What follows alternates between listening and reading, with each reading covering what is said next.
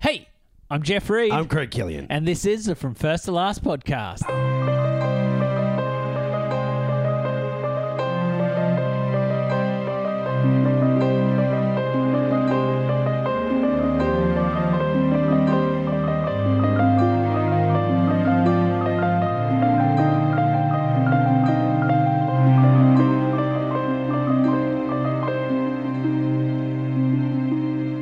Hey, this is a From First to Last podcast. It's a podcast where my friend Craig and I we get together each week. We work our way through a director's theatrical filmography from their first film all the way through to their last. And Craig, it's our season wrap. Season who, wrap. Who have we talked for season five? Ron Howard. It's Ron Howard. Ronnie Howard, We have talked. This is our the 20, red man himself. 27th full length episode about Ron Howard. God dang it. And we were very ambitious at the start. We dropped Very. probably five mini episodes about Ron I know, Howard. man. I'm just fed up if you saying the word Ron Howard.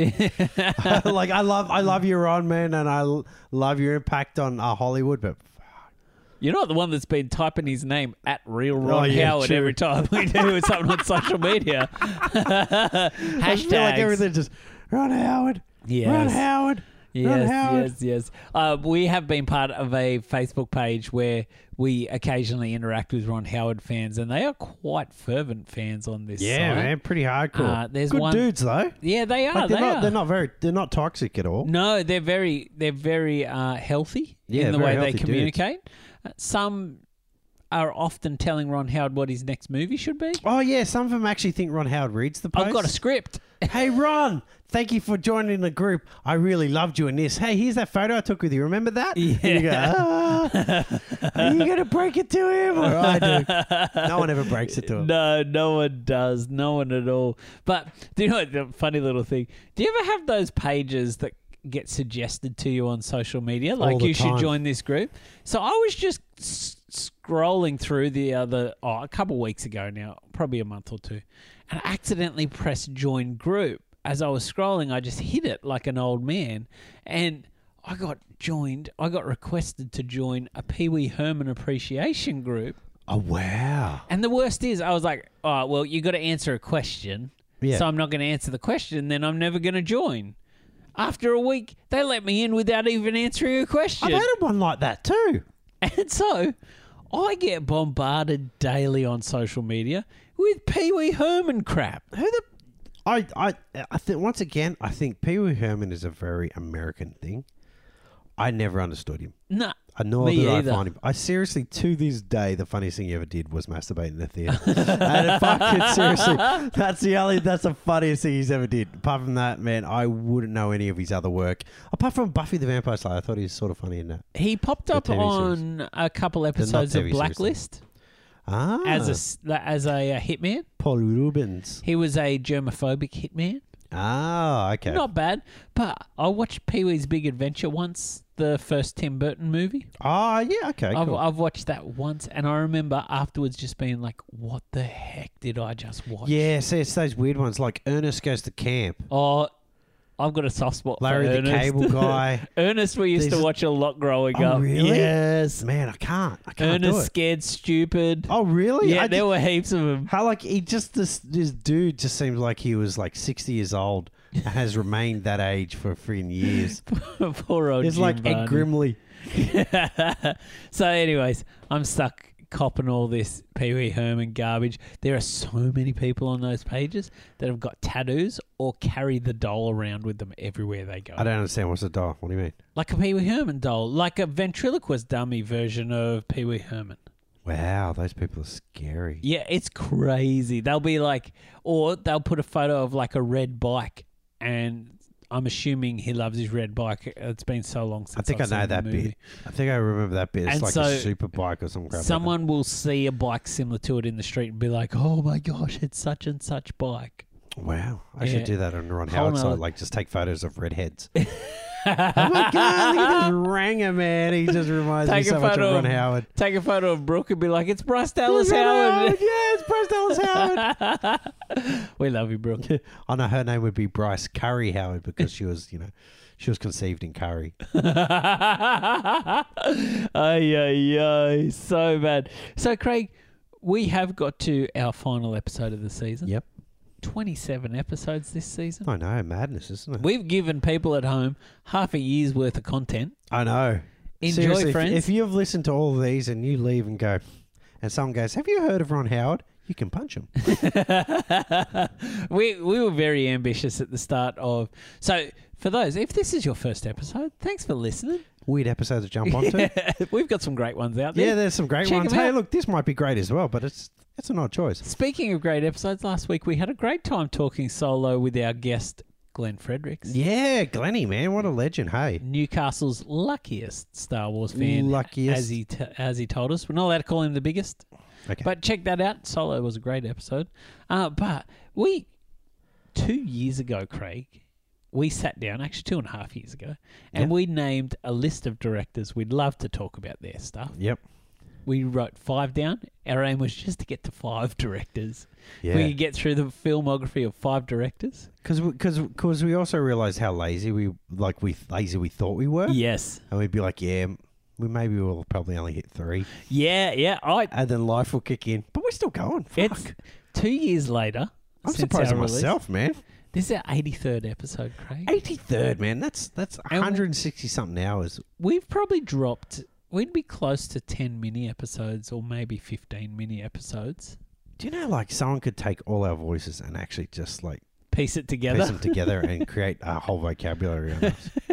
probably. Awesome. It's perfect. Awesome. man. There's a Mad Black Mirror episode like that. Oh, really? Yeah, yeah, and it's Oh, got so good. um the lady who plays Peggy Carter. Oh, Elizabeth uh, No, Elizabeth? Moss. No, Peggy Carter. Oh, yeah. Um, Um, yeah. Atwell. uh, yeah, Haley Atwell, and That's it's got um Domhnall Gleeson. Oh, I love Domhnall Gleeson. Watch it, man. That's freaky as shit. I have to check it out. Okay. I have to. But so we we named five directors. Yep. We started off with Robert Zemeckis, Bobby Z, jumped into Zack Snyder. Zachy S. that that hesitation there, Craig, I pick it up. I love how John, John, my brother, is coming and goes.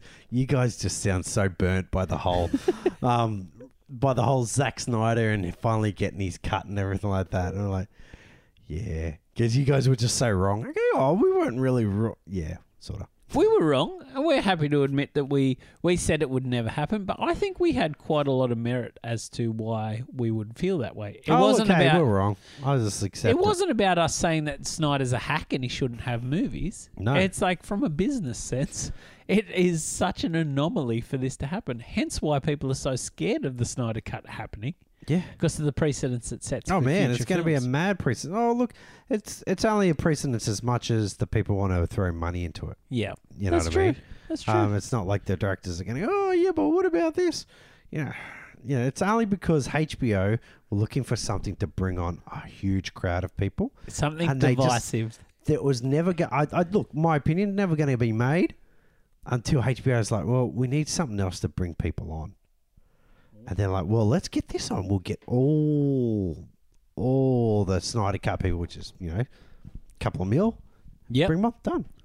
that's exactly. it's a great right. plan. It's a great idea. Yeah. I, I think it's a great idea. It's a really clever way, and by making it a four-part miniseries, Yeah, exactly. ensures that people will be on for at least two months. Yep. So you know, it's a Hope it very does well. very clever business. I look forward to watching Especially it. Ben Affleck's back in the bat suit again I know. for the Flash Paradox. I know. Did you see the Spider-Man news this week? Oh, yeah. th- How weird. With Jamie Foxx coming back as Electro. But have you heard why? So Th- the, uh, they're, they're, they're doing a. Um, they're Into the setting up Spider-Verse. the multiverses, yeah. and supposedly he's going to be mentored by Doctor Strange. Who? Jamie Foxx. No, s- um, Tom Holland. Ah. So Peter Parker is going to be mentored by Doctor Strange, and Doctor Strange shows him the multiverse, and they've already started negotiations with Tobey Maguire, Andrew Garfield, that. and it will feature all past villains from Spider-Man films. Awesome. Wouldn't it And be awesome if John Malkovich just showed up? well, the aim is it's all leading toward towards a Sinister Six film. Oh, that makes sense. So So we're going to get Paul Giamatti as Rhino again. maybe That was Would that you was get- an opportunity W- blown will out of the you water. get a um i can't even think of his name the se- that 70s show guy um as venom or will we get tom hardy as venom Tom Hardy. So maybe you get two Venoms. That's weird Venoms, man. So it's really interesting to see. He was a horrible Venom. Very Yeah, he was. Weasley Venom. Yeah, I didn't like him as Eddie Brock No, at all. not at all. Eddie Brock was more like a um, the guy that played Sandman. yeah, Eddie Brock's Thomas a Hayden tank as a Church, dude. yeah. As a- he's drawn like a tank, man, Yeah. even without it. So I always thought in the Sam Raimi's, which our third director was Sam Raimi, Okay, in the Rams. Raimi Spider-Man films, Yeah. MJ is with J. Jonah Jameson's son, who's Yep. the astronaut. Yep. I always thought he would Kiwi actor. he would become Venom. Oh, That, So really? he would have had a great look for Venom. He's he's a good he's a good little actor. He went on to he Vampire Diaries and the originals. Oh, really? Mm. Oh, so good. So was our third season director. Yep. We talked talked that, and that's what's going on in Spider Man at the moment, Craig. The Well, rumors awesome. uh, for you there. Love you, but- Spider Man. Uh, then we went on to season four. We talked Joe Carnahan. Yeah, Jojo. We had a good time talking that. I think it's there's some episodes in there. Check out the Grey, Smoking Aces. Ah, yeah, the great. there was some great films in there. Yeah. Um, Love so it. John so- still hates it. does he the Hates Grey? Hates the grey. Because no happy ending. I don't know. So Don't know. I'm Interesting. sure he said something something disparaging about the grey. Talk to me about it, John. Yeah, John. Talk Go to on. me. Get on there. Throw Talk to some me swear while words in. Craig's not joining in on our group chat. I can't join in on every group chat, man. Fuck you guys go for ages, hey. And you just talk and you just talk and I was like, ah, shit, man, I can't. Because we're friends. I know you're friends, but I just like shit. I can't keep up. Do you see how lazy I am? Sometimes I just do a big fucking thumb. you do. A Not big even thumbs up. Not even one of the coloured I ones. ju- I just want you to know that I'm reading. we see your little. your I know, little- but this is just me going, yeah, yeah, yeah. I'm just the dude who holds a drink in a corner and goes, oh, yeah. Yeah. awesome. Yeah. Or used Hey, to just guys. chat it out. We, I thought we were here to watch movies. Um, He's just night hours, the both of you. we are. And you're just chatting I on. got a baby. We sit up till eleven so you can feed him and then go to Oh. I'm sleep. asleep by eight. Old man Killian. Oh man, Killian, I- Old I'm just man cranky. Killian. Oh, fucking Jeff and John, fucking fucking fuckers. So that brought us to season five, which is Ron Howard. Oh, really? Haven't heard that word before. And what we really didn't do when we chose these directors was Go sit through a down count. and have a look at how many films they did. We we Oh, Look did on a, paper, man. It seems pretty easy. that's exactly right. And you see films on there, and you go, you look at say a Zemeckis's filmography, and you go, oh wow, there's like some five, there are five massive films on Yeah, this. exactly. You look at Sam Raimi's, you're like, there's five or six massive films on this. Yeah. Ron Howard, ten massive films. Ten on- massive films on this. But you also got to realize ten massive films. There's seventeen uh, films on there. it's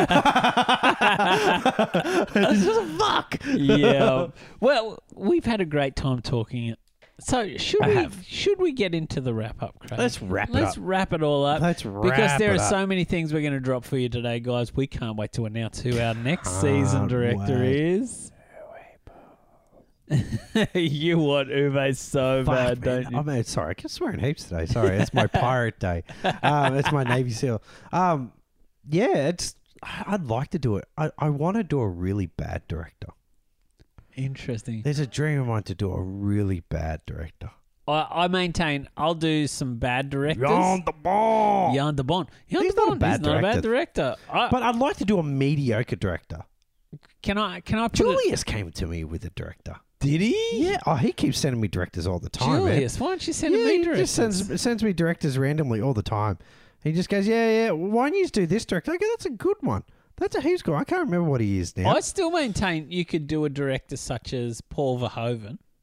that's it. He wants to do a Rennie Harlan season. Oh, Cutthroat Island. that's exactly what he said. Dude, Rennie I said- Harlan did Long I Kiss said- Goodnight. Yeah. Yeah. I said I'd love to do Rennie Harlan, but I would have to watch Cutthroat Island. you, you actually said it like it's a plus.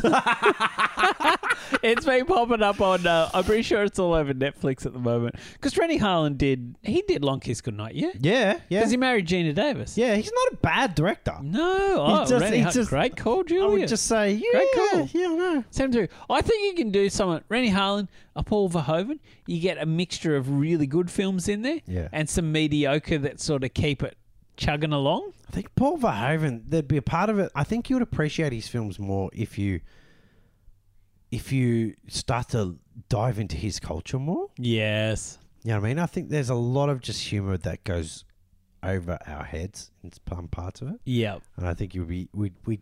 I think a lot of people say that that a lot of people don't get the satire of it. Yes. They think it's a very straight. Yeah, exactly. Like Starship Troopers, people think, and they think it's probably one of the most satirical films you've ever seen. Yeah. ever seen. Yeah. Totally. I've actually had- been reading up a bit lately on Fincher's Gone Girl. Have you seen Gone Girl? No. So a lot of people, and Fincher himself, because he's got Mank coming out in a few weeks' time. Yeah. Which I'm very excited for. Very exciting.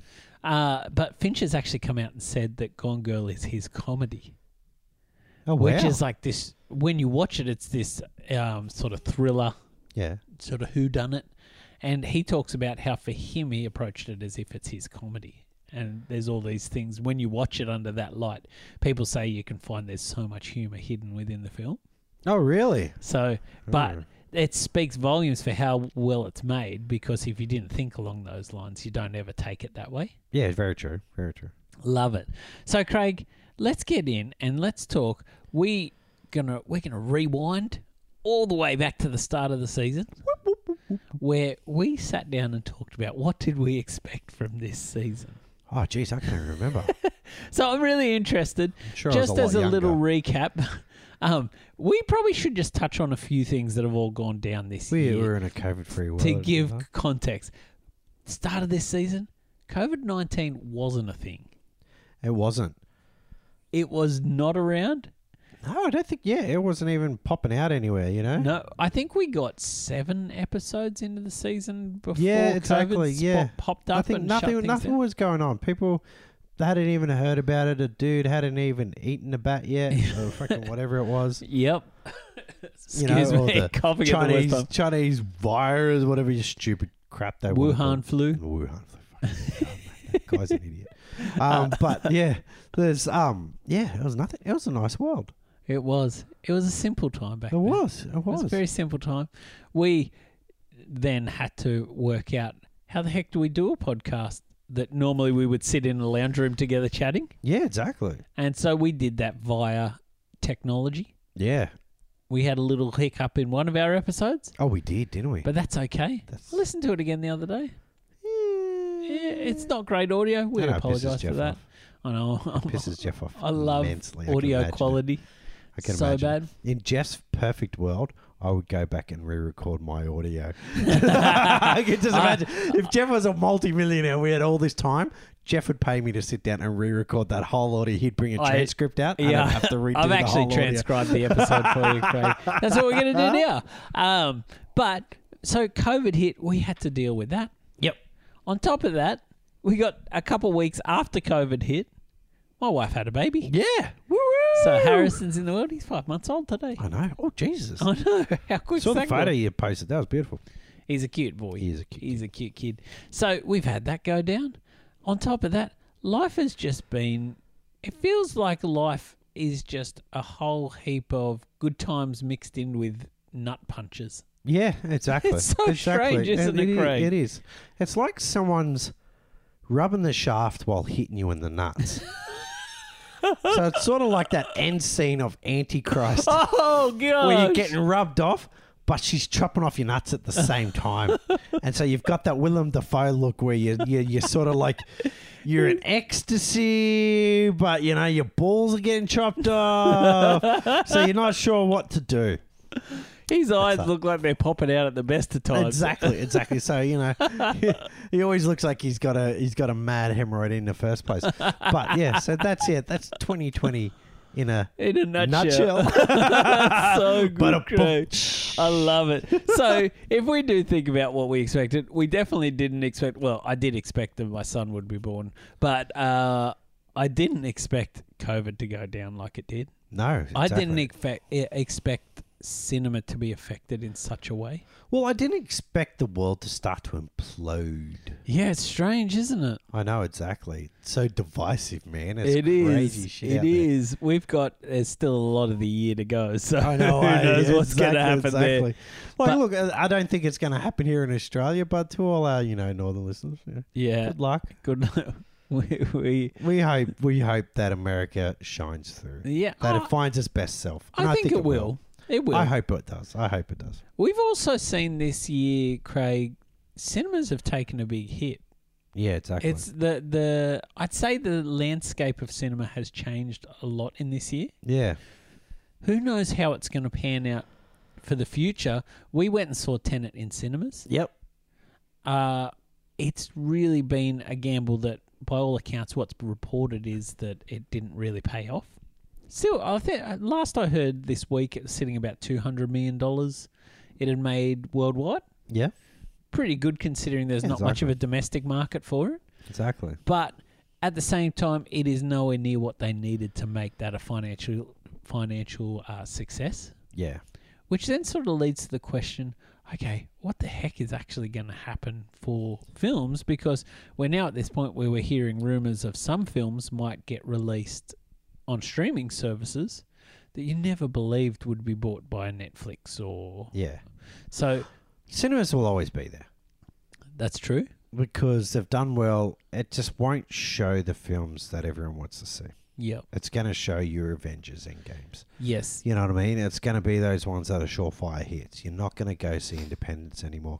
There's No. not going to be many indies on there because what's the point? Yeah. You know what I mean? Like, what's it's a film will have to be, and it's been going this way for ages. There has to be an event film Yes. you know, and it has to be. But it's the- one of the reasons, you know, it has to be that film that'll have the seven point one that brings out that sound. You know what I mean? Yeah. Yeah. That brings out that picture. That brings out this. That brings out that.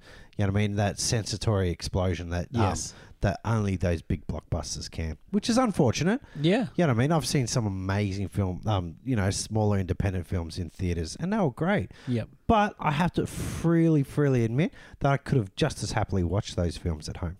Yeah, true. I I was really struck watching Mulan Yeah. that this was a film that scale needed to be on a big screen. yeah, I think they stuffed up on that. So I, I I guess I'm disappointed. I'm glad we saw Tenet in cinemas because that needed to be an in cinema experience. That film. I'm concerned if they do drop Wonder Woman on streaming services. I think they shouldn't. I think it'd be it'd be silly. I do wonder though, Craig, if we're about to. So we've got Robert Zemeckis' new film is about to be released. Actually, it should be releasing this week on HBO Max Yeah. when this airs, and it's going to be in cinemas in Australia. Now, I wonder if that's going to be the road that a lot of this goes down. So Yeah. maybe someone a, s- a streaming service like HBO Max pays a big fee to get the film, shows it there, but then internationally because HBO Max isn't available worldwide. Yep. Then we go and watch it in cinemas because it's safe to do so in our country. Yeah, true. So I'd be happily keeping things rolling that way. Not really keen. We watched Enola Holmes the other night. I said it. Oh, so did I. Did you enjoy it? yeah, I did. And so, I, she is the oh, future. she's a superstar, isn't That she? girl is the future. I agree, Craig. She is going to be. She carries that screen. Do you man. know? She reminded me of a Kira Knightley with personality. Oh yeah, yeah. Very true. Very true. And that's you know horrible for poor Kira, but it's true. Well, Kira Knightley has something about her that can make her seem. She can be really warm at times, but she can also be very closed at times. I guess And- so. Yeah. And that coldness yeah. that I think uh, Millie Bobby Brown doesn't have. Oh, Millie Bobby Brown is just yeah, is glowing. man. Yeah. is glowing. She's so charming in that. I know film. it's awesome. It's very awesome to watch. It's very Yeah. awesome to watch. We had a great time watching it, but that was a film that was meant to be in cinemas. oh, is it? It was made by Relativity, um, no, Legendary Pictures, Ah, and Legendary Pictures when COVID all went down went all right, cool. Let's sell some of our stuff off to some streaming services. I think it'll it, it'll do better on Netflix. Me too. Heaps better on Netflix. And I think it's proof that in the right circumstance, a film Exactly. can do really well in it. Uh, Disney have announced that on Disney Plus, they're releasing the new Pixar film on Christmas Day Ah. without it needing a premium content. Oh, so which- all Which of one's that? The jazz one. Soul, Yeah. it's called. So, and Pete Doctor, who did Inside Out, is the director of that one. So it will be pretty amazing. And they're probably. re- supposedly releasing New Mutants on December sixteenth really Yeah. on Disney Plus. on Disney Plus. I did notice they're starting to up their adult sort of content. Not Yeah. in in a sexual way, but uh, Ford versus Ferrari popped up the other day. on- yeah, yeah, Great exactly. film. I was Check like, that yeah. out, people. Go check out Ford vs Ferrari, man. So before the we hell? tangent off too much more, that's pretty much just a little time capsule of where we're at. So Yeah, if people exactly. are listening back from future seasons, uh, this is past Jeff. Just giving you an idea with my past Craig friend here, Yeah, where, what world we're living in. Hopefully it's all changed. Hopefully we're all out enjoying the sunshine again. exactly. Rubbing Hopefully- up on each other, all that. coughing Hopefully in I'm each allowed to other's see face. my parents. Yeah, that'd be Been that'd be pretty hard. Too bloody long, Craig. I know how long's Too- it been. I have not seen them since May. Wow, that's pretty hardcore, man. Yep. And my sister hasn't met my son yet. Oh, that's So, horrible. yeah. she just moved to Melbourne. Yeah, they moved to Melbourne um, during the pandemic. So they've been in Damn. lockdown the whole time. So we're hearing maybe Christmas time. Oh, good. Good. So yeah, pretty wild to think that we haven't been able to see our family. Just wear your damn masks, people. Yeah, So let me see my mum. yeah. So that's where we're at. Let's just talk about what we expected at the start of this season, Craig. If we cast our minds back, do you remember how what you were sort of expecting from the season? Not at all. I can't remember. Seriously, man, this is how far back. I, I, I would assume, I'm just trying to make assumptions here. I assume I was just looking for a journeyman director who had no real signature. Yep. If I remember all the way back there, we felt like we didn't know what his signature was. Yeah, exactly. We were looking forward to finding out what that was. Yep. We knew that he had a lot of good content there. Yeah, definitely. I think as we worked our way through his filmography, we realized just how many good films he'd made Yeah. and the fact that quite possibly Ron Howard hadn't really made a dud. Yeah, exactly. That but in saying that, we were a bit concerned. I guess I was concerned definitely that maybe he didn't have a great movie in him. That Yeah. there would be lots of good. Yeah, I thought that's what I was thinking. I was thinking there's some movies that I underestimated Yes. and there's some very much that I overestimated. Yeah, totally. And I think that's a good a good um, sort of way of looking at the season is that there are films that we really underestimated, films that we overestimated, and I, when I think back on past directors, and we'll get there a bit later on. We talked about this off air, but I think for each of our directors, there is one or two films that you would go, they are great films Yeah, very out true. and out great films. So I was really concerned because I didn't think Howard had a Forrest Gump. Yeah, same. know? Same, definitely. So I just couldn't remember it, or, or it Yes. just wasn't as fresh in my mind. It's not as clearly clear as, say, Forrest Gump. yeah, totally. And I think for myself, I was really hopeful that Ron Howard could become a Zemeckis level. Yeah, in in terms of how he went as a director. So we we worked throughout his filmography all the way through. Let's just take a little moment, Craig, and let's have a look at his films. Now I'm going to discuss each of his films Yep. with you. We'll, we'll just touch on each one. But what I've actually done, and we've done this in the past, is that we've worked from the highest money making at the box office Yep. all the way through to the lowest. So not in sequential order, but basically which ones made the most money all the way down. So just throw a little guess out there, Craig. What do you think his number one film would be in terms of box office takings? Solo. Wrong. Oh, It's up there though. It's Um, up there. The number one film for for Ron Howard is The Da Vinci Code. ah, terms of yeah, box I office forgot taking. that.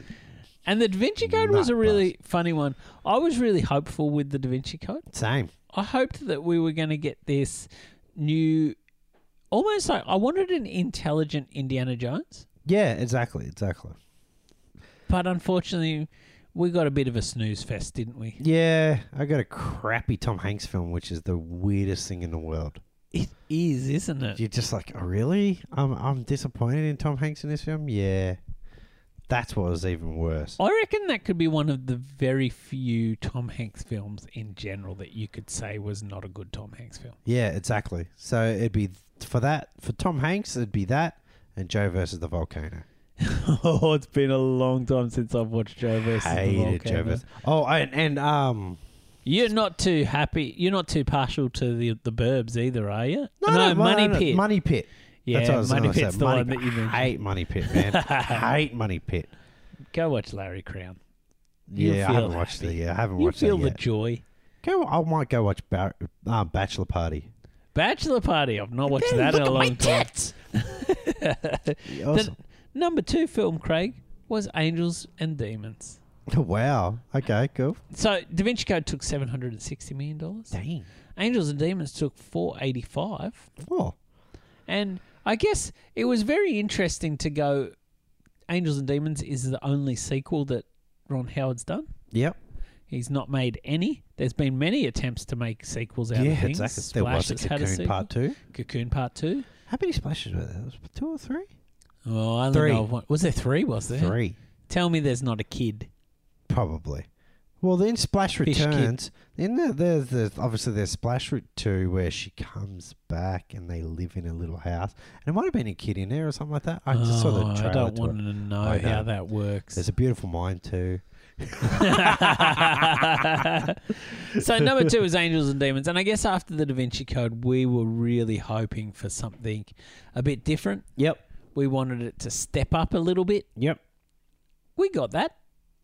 It stepped up a little bit. It, It was better did. than the Da Vinci Code. Yeah, definitely. it was a definitely. good thriller. I think we at one stage called it a date movie. Yeah, it was. It was just it ticked the boxes. It was. It, It was did. exciting. It wasn't crazy. I can't remember much of it, but I enjoyed it. You and McGregor was good. Yeah, old Ewan. Love He's, it. he's going back to filming soon. Yes, Obi-Wan? he did say that. Yes. I've actually been watching his Long Way Round Have you? documentary. Any good? Love it, Craig. I really love it. It's so good. Good old- he, good poor old, old, what is it, Ewan, Borman, Charlie Borman. Charlie Borman. He His gets- dad directed my favorite movie. Oh, really? Excalibur. Yeah. I didn't even put two and two together. Ah, that's the only reason I know him. wow. He's an actor. And they oh, is actually he? I didn't. Yeah, so it's um it's on here's a little non-sponsor plug, but Apple Plus has got all the all the seasons because they've just done a new one. Oh, cool. Uh, so they put the old ones on there. But Charlie Borman actually met Ewan McGregor on set. Of what? they were in Shallow a Grave. film. No, it was a Victorian period piece, sort Oh. of that early in his career. I don't know how many pair of paces are made in the uh, in, and in it's England keeping per the year. English uh, film industry alive. Oh man, there's probably the, there's probably a millionaire who just makes those dresses and gowns all the time. Yes, You know, just, totally. just loving it, just living it up. So it's really interesting, Craig, because they talk about how often one in five movies you work with people you really enjoy working with, Yeah. and one in ten you make a friend out of. Ah. And so Ewan McGregor and Charlie Borman are on this film early in their careers and become best friends on there. Ah. And so they always talked about they'd go for motorbike rides together, that they would do a big ride together, and then they just kept escalating and escalating. And their idea was to ride from London to New York. And so, um, poor old Ewan McGregor, he shoots between I think episode two and episode three, Star Wars episode two, Yeah. episode three, and he gets put through the ringer. Like he seriously, there's been moments where fuel goes in his eyes, so he's had to have like emergency care done. He's at the moment he got bitten by something on his forehead, and because he's got a motorbike helmet pushing up against it the whole time, it's super swollen. So anytime they take the helmet off, he's got this monster egg on his face, and he's so self conscious because obviously he's an actor. He's an actor, and so um, but they're they're going through Kazakhstan at the moment. The one that I'm watching, and I swear that Borat, Sasha Baron Cohen watched Long Way Round, and was like, "That's it. I'm making a whole character based on that Ah, country." Borat two weird trailer, hardcore, Ah. Hardcore. hardcore. I saw Should it. have in- shot up at the Pence rally, man. That is where he's got the the mask on Yeah. and carrying the girl.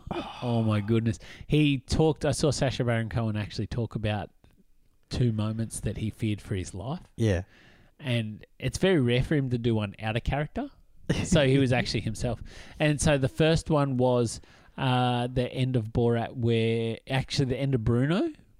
And Bruno the the film ends with he's had this assistant throughout the whole film Yeah. and there's this tension between them. And so Bruno sort of renounces his homosexuality and wants to be tough. And so he goes to an MMA fight and is the announcer and he's got like handlebar mustache and a big mullet. And so he's doing that. And then the assistant comes and tracks him down and they end up like fake fighting and just making out for ages on the floor. And it gets so hardcore that people start throwing their chairs into the ring because it's in the south. and so Sasha Baron Cohen actually talks about the fact that during it he could see the chairs flying, so he was like rolling around on the floor with the dude in order to protect him. But on film, it looks like they're just like making out passionately. But the the other one was for Borat too, and he actually I don't know if you've seen the the viral footage, but he dresses up in a fat suit like a uh, farmer Yeah. and he has a country band that plays at a Trump rally Oh, and he sings a song. And supposedly they stormed the stage. And he's heaps racist. It's a heaps racist Oh, song. it's so catchy too. Hey, the Oh. video is so catchy. But he sings this song and gets the crowd to shout things out, and they're all like, you know, it's pretty horrible. Like, you know, how he's, but that's the that's the whole point. you Yeah, Bruce, that's how exactly he- right. What their actual real agenda Yeah. is. Yeah. and there's things that are said like Hillary Clinton, what we're going to do, knock her up like we used to do, and things like that. You know, and people shout that out. But so he had backstage an ambulance on standby in case something happened, and he actually talks about they got the band and him into the ambo and were about to take off, and um, with automatic weapons, guards stormed the ambulance and ripped the door open and he actually had to like fight them out of like basically fight them off the ambulance because they wanted to like kill him afterwards. So pretty wild. He's love him. he's crazy. Uh, getting back to Ron Howard though, the number three film for Ron Howard's box office career, Craig. Yeah. Solo: A Star Wars Yay! Story. I loved it. That I was good loved it fun. so much. Heaps good fun. Three hundred ninety-three million dollars. That's pretty damn good. Yeah, we had a great time talking about it with Glenn. He really gave us great insight. Oh man, Glenn was awesome, man. Glenn's a hardcore dude. Yeah, love it. So put a cool photo up this week of him. Did Yeah, you that see was it? cool with his photo. little motorbike Yeah, gear, very fancy looking like a schmancy. stormtrooper. Love it. Number four. This one blew me away a bit because of how old the film is Oh. and the fact that it earned so much money. So I'd love to know what it would have done in this day and age Yeah. if it was the same. But Apollo 13 was his fourth highest grossing film Ah. at $355 million. But this was peak Tom Hanks. This was peak Tom Hanks, very much so. The number five episode was featuring our own Evie Reed. The How the Grinch Stole Christmas Oh. with three hundred and forty-five million dollars. Piece of Pretty crazy. green turd. The number six film was A Beautiful Mind. Yep. Good.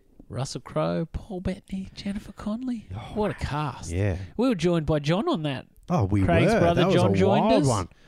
three hundred and thirteen million dollars. That's pretty good. Pretty damn good. we had a great time talking that film and from memory it was pretty high up there on our old rankings Yeah. Yeah, it was. number seven bit of a surprise packet for me ransom Ransom. 309 million dollars I know, which is pretty good. But once again, as we were saying before, is it's um, I think that's a Mel Gibson film. yes you more are than a right. Ron Howard film. I do- and it was Mel Gibson at his peak. So like It the Tom was. Hanks at his peak Apollo thirteen type thing. Yeah, this is definitely gibson reuniting with renee russo too Oh, i know hell there yeah. was a lot of hype around that that was that is hype, man. They've got awesome chemistry. They do. and played that out in that film. yeah totally uh, i do love too it got howard to dip his toe into that dark territory Yeah, very. He true. may not have done it successfully. I thought I remember we sort of didn't. It felt too yeah, there dark. was some there was some little there was some weirdness to it, but it felt more. Yeah, it's an actioner. It's but I think Star it Vehicle. did lay some good foundations for darker films that he approached later on in his career. yeah, so, true. like your Langdon films, which we get to number eight, and we are sitting here with Inferno, Yay! two hundred twenty million dollars. Nothing to sneeze at at all, Craig. No, Now- exactly. And it- like we said, not a bad first half of that film. Was. Yes, Like yes, those visuals were just mind blowing, Ye- and it took it in places that were surprising. yes. Um, and so it was not a, it was it was better than I expected. I I have to agree. Like when you get a good Macca's burger, you go, oh, this actually tastes bad, Oh. tastes pretty good. Holy moly, Yeah, like Oh. this is fresh. Or or or, or a good Macca's coffee, you go, oh, it's not bad. This kid actually paid attention to what he was doing. Shit. Wow. Oh, Do they clean the machine? There you go, bro. New yeah, they oil? must have cleaned the machine. You actually used in date milk? Was it in date milk? I love it. Inferno. It was it was dark. It was the closest thing to horror I think we'll get from Ron Howard. Yeah, shame. But again, I think it's the out of the Langdon films, it's the one where Tom Hanks is m- the most Tom Hanks. Yeah, yeah, very true. You Very get a true. good actor in it. Yes, exactly. It was good, and and they didn't try to play him up as. I think it was more the Langdon as well. You know what I mean? Yeah. Like it felt yeah, like I agree. you know what I mean? Like it- it's where he's more of, I guess, that detective, like than he is the superhero Yeah. action hero. Yeah, I agree. I I enjoyed it. Probably not as much as Angels and Demons, but still it was good. Yeah, Number nine, I have to say this is probably one of my most disappointing films in terms of what I expected. yeah. Backdraft. Good old backdraft. What an amazing cast, though. I know, Craig. Like you, if you look at it, you know, it's Stupid. such a stupidly huge cast. Scott Glenn. Scott Glenn, Robert De Niro, Donald Sutherland. Man, like, Oh. you know, seriously. JT Walsh. JT Walsh was in there. man, that's you right. just couldn't. You Don't cou- forget Billy. Oh, f- please. I can't stand that guy. We haven't even talked Kurt Jennifer Russell Jason, Oh, Kurt Russell. Jennifer Jason Lee. yet. Huge cast. Oh, but Billy, what a wank. you hate Seriously. him, Oh, don't I you? can't stand him, man. I, I'm really It's like sure. what you get is if you get a picture of Alec Baldwin and you keep photocopying it until it just it's still the ink starts to run out and go all shitty and stuff, and then you st- and you start using bad paper, the crumpled up paper because you just Yep. fucking recycling paper, and that's him. It was like That's Billy. I don't know if this was the, the case for you in high school, Craig, but remember the Pamela Anderson Playboy came out, I and remember the Pam- everyone. I remember the Pamela Anderson porn oh, okay. Well, that's not with where Tommy Lee. Woo! That was hardcore, man. Seriously, hardcore, eh? Hardcore. I've You- not did you seen it. never seen it. no. Man, you need to watch it just for um, its impact on um, on Hollywood and porn. In what way? It- seriously, this film is hardcore. Is hardcore. Like it's basically Tommy Lee has like a dick the size of a bat. it's it's a fan. It's a, and all they do is just walking around naked. They're they they're are on a boat, and then they start getting a blow in a boat, and nearly crashes the boat like a yacht. And so oh, it's so hardcore. Today I couldn't watch it because I, I could just imagine that breach of privacy. Yeah. But as a childhood who, who just like oh Pamela Anderson, you actually see her naked, you know, and da da da. Yeah, yeah. It seemed like something huge. I can remember that the distribution of that image from Playboy was someone had the magazine. Yep. They then took it to school and photocopied it, Yep. and then those photocopies did the rounds. Yes. Then someone else photocopied the photocopy. And probably by the time I got to see it, it was like, I'm not sure if it was Pamela Anderson. It could have been an African American. I know exactly. It does. I guess I don't. It's oh, alrighty then. and there was a silhouette of possibly a naked lady. Yeah. No. I know some boys, man, are just like just crazy. They they they would whack over it. I like just an outline. It's so crazy, isn't it? I'm pretty sure someone was selling them too and making all their uh, photocopy money back. Yeah, exactly. Oh. These people are probably running for government now. At, num- at number 10, far and away, Oh, I would- $137 I million. always Oh, wondered about that. it's the strangest thing. It's interesting. I always fucked that up. I'd, I'd Far and Away is one of those films. There's a couple when we get to our ranking that I sort of think, oh man, I put that way higher than I probably think in hindsight now. Oh, really? And I think Far and Away is one of those ones. I loved the scale of the film. I loved the way Howard really was. You see glimpses of Howard's modern Yeah. epic scale that Yeah. he has. And so I love it for that. But really, I don't know. Maybe I need to watch it again. But the more I think about it, the more I'm just like, yeah, it's a film. I think you're a fool. It's got Tom Cruise in it. I know. It Fool of a does. took. It does. Number 11, Craig. speaking of Fool of a Took, Willow. Ah, I love it. All I could just hear is my mum's voice. Oh, Willow, I love this movie. oh, and Val Kilmer's in there. oh man, oh Val Kilmer, what a what a what a shining light that I just underestimated, man. He was so good in this film. He was just it's. I guess I underestimated how much how much more of a superstar he could have been. Yes. Like You are right, Watching Craig. that film, and like he was big. He was Yeah. a star. You have to admit, he was a star. But wow, he could have just been. It's almost in a strange way the path that he took that took him to Batman Yeah. was like this weird alternate route. Yeah, exactly. But then after Batman, he just.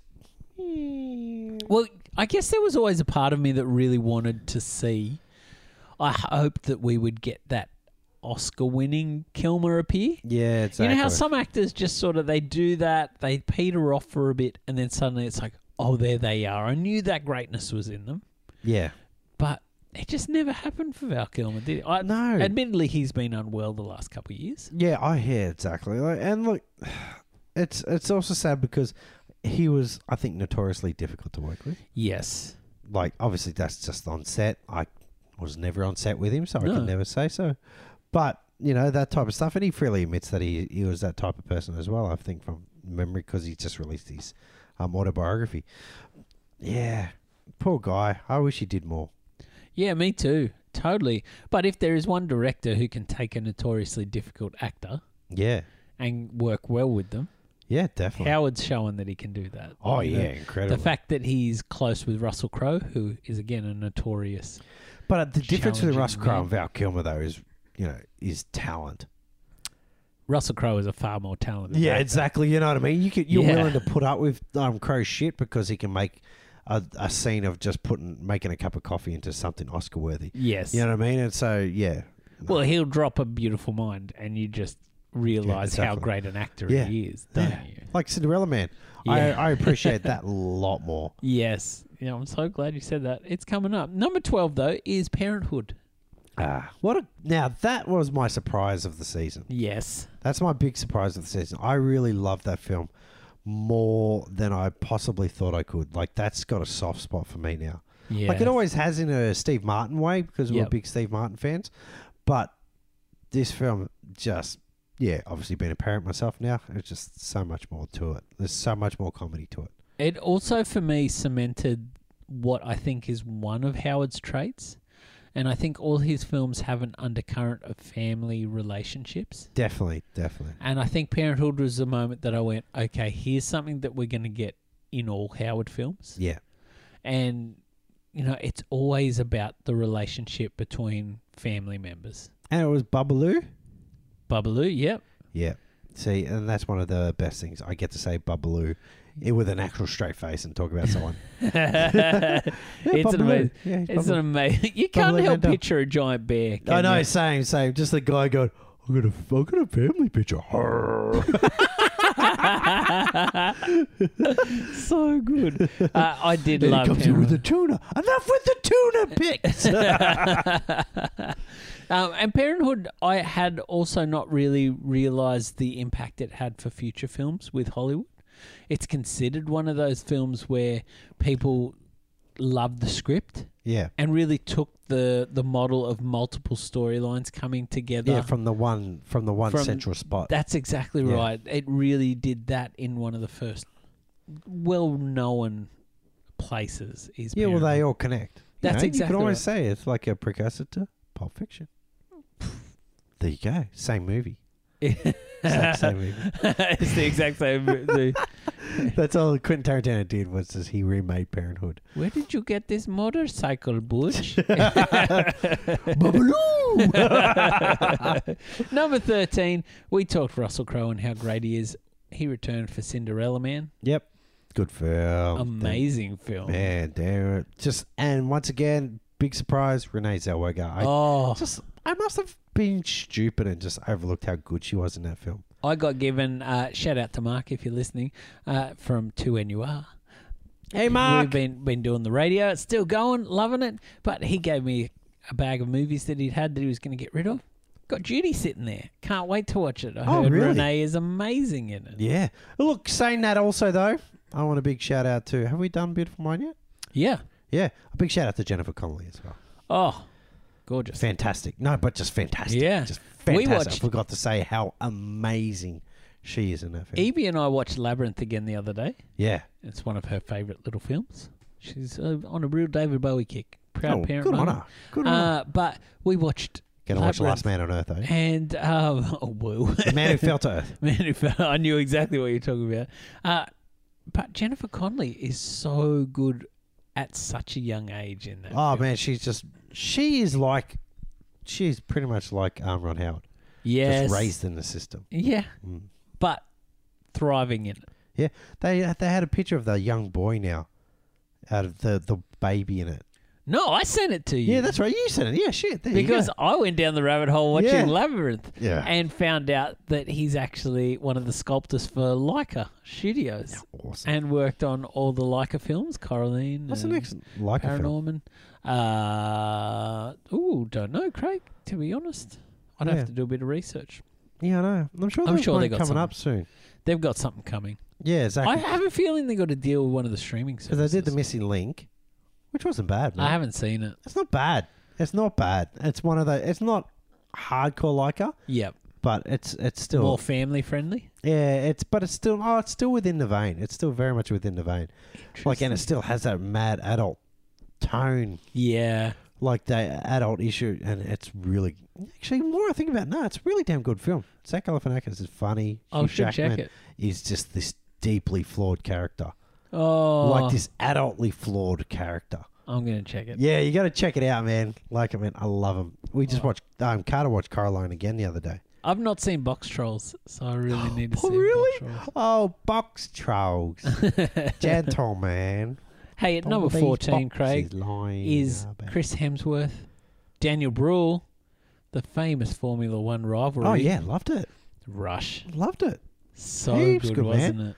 And now, ever since I've just watched it on YouTube and stuff, yeah, I keep getting all this Formula One stuff on my YouTube. Oh really? Yes, I know. Oh, lucky you. Let me tell you, YouTube, I don't care about Formula One. I don't really give a shit. And, and look, Daniel. I don't want to see Nicky Lauder anymore. I don't. I really don't. His testicle head just freaks me out. His inspiration for Deadpool. Oh man, yeah. Oh, man, hardcore, hardcore. That's terrible. That's one of those ones that I'll regret saying later. you probably I feel sorry for Nikki. That's all right. Nikki. Don't I feel sorry love for him, Rush. man. He was four hundred million pounds when he died. Very well off. Yeah, exactly. Uh, great episode though. I Yeah. love it. Made me very excited for when Peter Morgan got involved with films.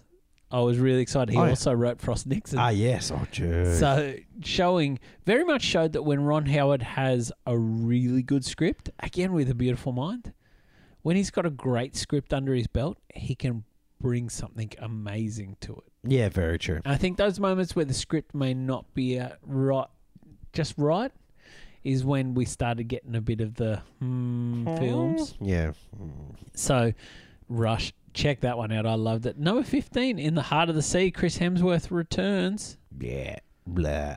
Yeah, Blah. it was good, but Yeah, not great. I'll never watch it again. I don't know if I will either. Maybe I'll do a double pairing with Life of Pi one day. Oh, really? Go on a Oh, survival very- kick. very- wow. And Life then of Pi, end what it- an awesome, then- amazing film. End it with Swiss Army Man. Oh God, jeez, this is hardcore. And then Uh, alive.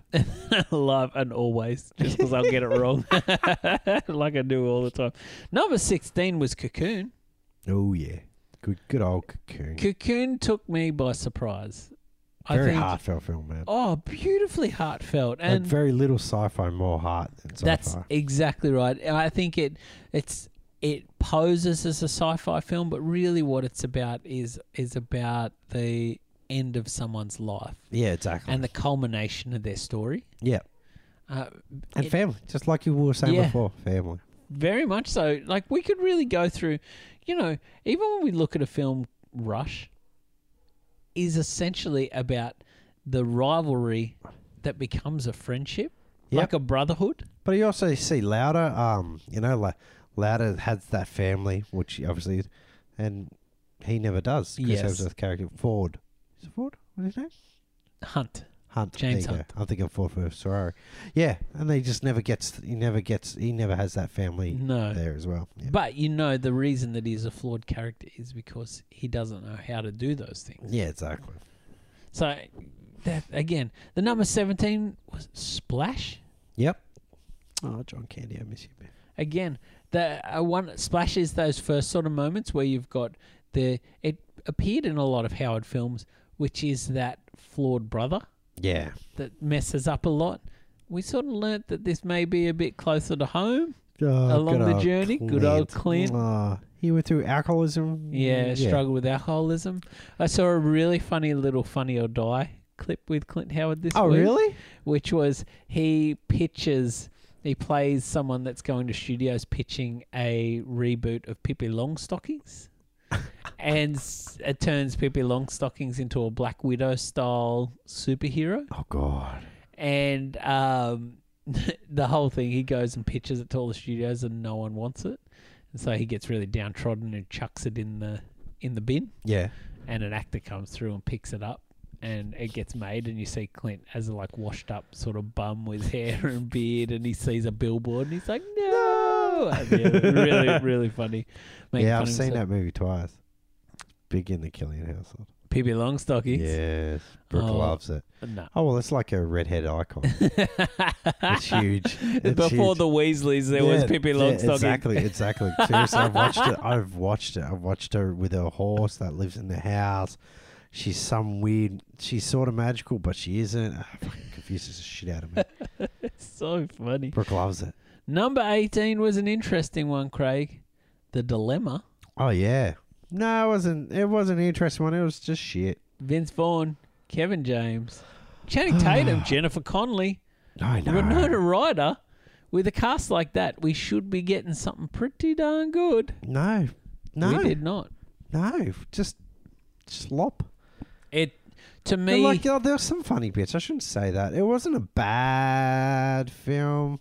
but at this stage in his career, you know that Howard's got better in him. This just wasn't a Howard film. No, it was weird, wasn't it? Yeah. Again, we did talk about throughout the season that the moments that he did star vehicles, like yeah, How the Grinch Stole Christmas, Ransom, and here The Dilemma, which is a Vince Vaughn vehicle, you just don't get much Howard in it. No, exactly. It, He it's- gets lost in it. Yeah, it does. It's like he loses when a star goes crazy. He just base he he can't keep a star in line. Yeah. Yeah, it's just too much. Now, these are some interesting ones going towards the back end because the 19th, one of the lower films, was The Paper. Oh, I really enjoyed The Paper. I know you did. You love it. I really enjoyed it. I loved, I felt like this was one of the early growing up Howard films yeah, in the sense that he had a probably a more difficult concept to put on the screen yeah, yeah, and he executed it quite well. yeah. And I, I, think really enjoyed that. yeah. I think he. I think you're you're right. It's um he had he took like a. It's like there's there's a an actual moral compass to this film. Yes. Um, and it seemed a little bit more personal as well. Yeah, it Mm. did, didn't it? And again, showing that a good script he generally brings quality out of. Michael Keaton. He was Michael great. Keaton was great in He it. was great. Glenn Tim Close Hay.